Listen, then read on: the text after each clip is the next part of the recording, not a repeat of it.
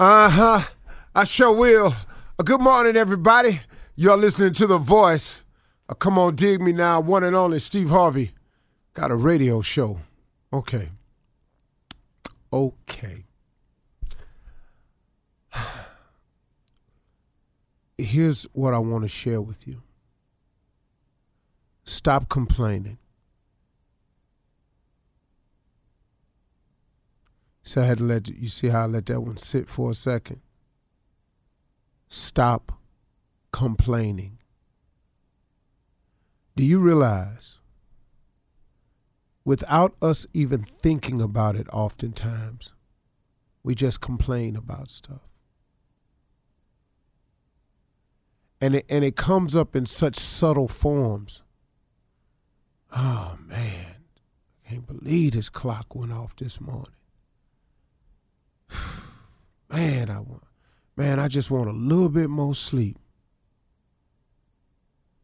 And I got to get up and go into this job right here. Man, I don't know why they still letting that lady work there, man. If they don't fire this woman, man, I don't know what I'm gonna do. She driving me crazy. She always got something to say. I bet today, though, the way I'm feeling right now, I bet she better not say nothing to me today. Mm-hmm. Yeah. Yeah, because they it. Today it. I'm sick of her. Running her mouth. Last time she said something to me, I should have said something to her. You know what I'm saying? I'm I'm just giving you a small example of how it starts to snowball once you start to complain it's it just carries over into so many things, man. Stop complaining about your car. Stop complaining about your bus pass. Stop complaining about your kids can't seem to get it together. Stop complaining about your man can't seem to get it together. Stop complaining. Stop. Have you noticed? I'm just asking. Have you noticed that in all of your complaining, it has provided not one solution. Or may you or you may get a person to adjust to your complaining for a little while. But once you once we settle in, we get right on back to whatever it is. Stop complaining. The reason I'm telling you to stop complaining because God is able, because God is capable. He is capable and able of fixing anything, capable and able of curing anything, capable and able of allowing you to get to adjusting to things, and capable and able to strengthen you to get through and change anything. But the key here is God is capable and God is able. A lot of times I find myself complaining because I have not used my greatest asset. And that's my relationship with God. You all have one. Now you may not have nurtured it, but you have one because God created you as your as his child. He's available to you. Now the fact that you ain't went to him, okay, once again, who fault is that? Stop complaining until you strengthen your relationship with God and formulate this relationship, you don't have enough weapons. You don't have enough bullets. You ain't got enough arrows.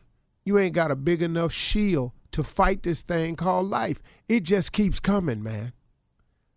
And unless you develop a relationship with God, you need a partner in all of this. You got to have a partner, man. You cannot get through this thing without this, this partnership. I don't know, you know, maybe you got another route you're going to take. But every successful person I know personally has a relationship with God. I have some really, really some people that's kind of up there in the success term in terms of business and money and, and, and statute. I'm just talking about that portion of success.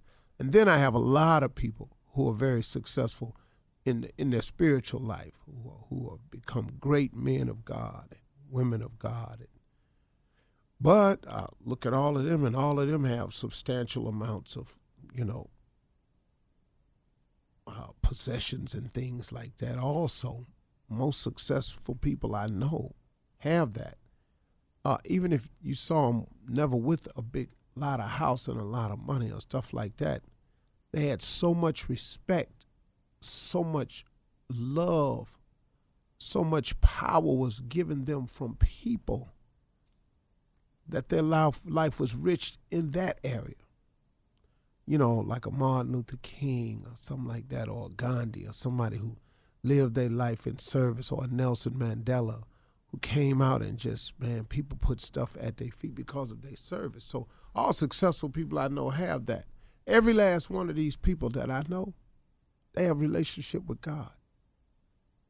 They use the tool that was available to them to give them the strength, the bullets, the arrows, the slings, the shield to fight this thing called life and have the most valuable partner right there by their side, their Heavenly Father God, because He will help you get through this thing called life, man. Stop complaining so much.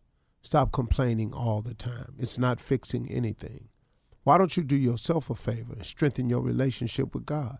Why don't you do that? You ever thought that that could be the problem? Man, why can I never get over? Well, you have not because you ask not. Man, how come I always got problems? Well, you keep trying to solve them yourself and taking them to your friends. You can you keep trying to do them with your own thought process. Who are you? I keep telling you, man. You got to get it together with God. You got to quit tripping. You're going through stuff you ain't got no business going through. And and if it's you going through something over and over and over and over, and the same problem keep coming back to bite you again, all that's saying is you still ain't strengthened your relationship with God. It's your relationship. He's not going to make you have one with him. He is a perfect gentleman.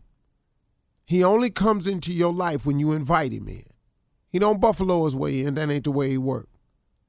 But for those who do invite him in, they have a distinct advantage on their road to success. A distinct advantage. You can do it without him. Trust me, you can. How far you get, I can't promise you nothing. How well you handle it when you arrive there, I can't promise you nothing. How long you gonna stay there, I can't promise you nothing. How difficult it's going to be without him, I can't give you that. It's going to be far more difficult. But you can something can happen and you you know receive a measure of success and you think it's you and it's this move you made, and you can describe it as I got lucky. I happened to be in the right place at the right time. I got lucky. Lucky is usually how other people describe other people's success. Boy, he was lucky. He was right there. Well, let me tell you what luck is. Luck is when hard work bumps up into opportunity. If you've been working hard at something opportunity presents itself, that comes a match. That's not luck. But now, if you haven't done that on a repetitive enough basis, that opportunity could present itself one time. You got to reconnect. Stop complaining, man. Come on, listen to me. Stop complaining. It hasn't fixed a single thing in your life. And if you're a chronic complainer, it's because you really, really have not fixed your relationship with God. He'll smooth it out for you. That I can tell you for a fact. I know that for a fact. He smoothed mine out. All right, let's go.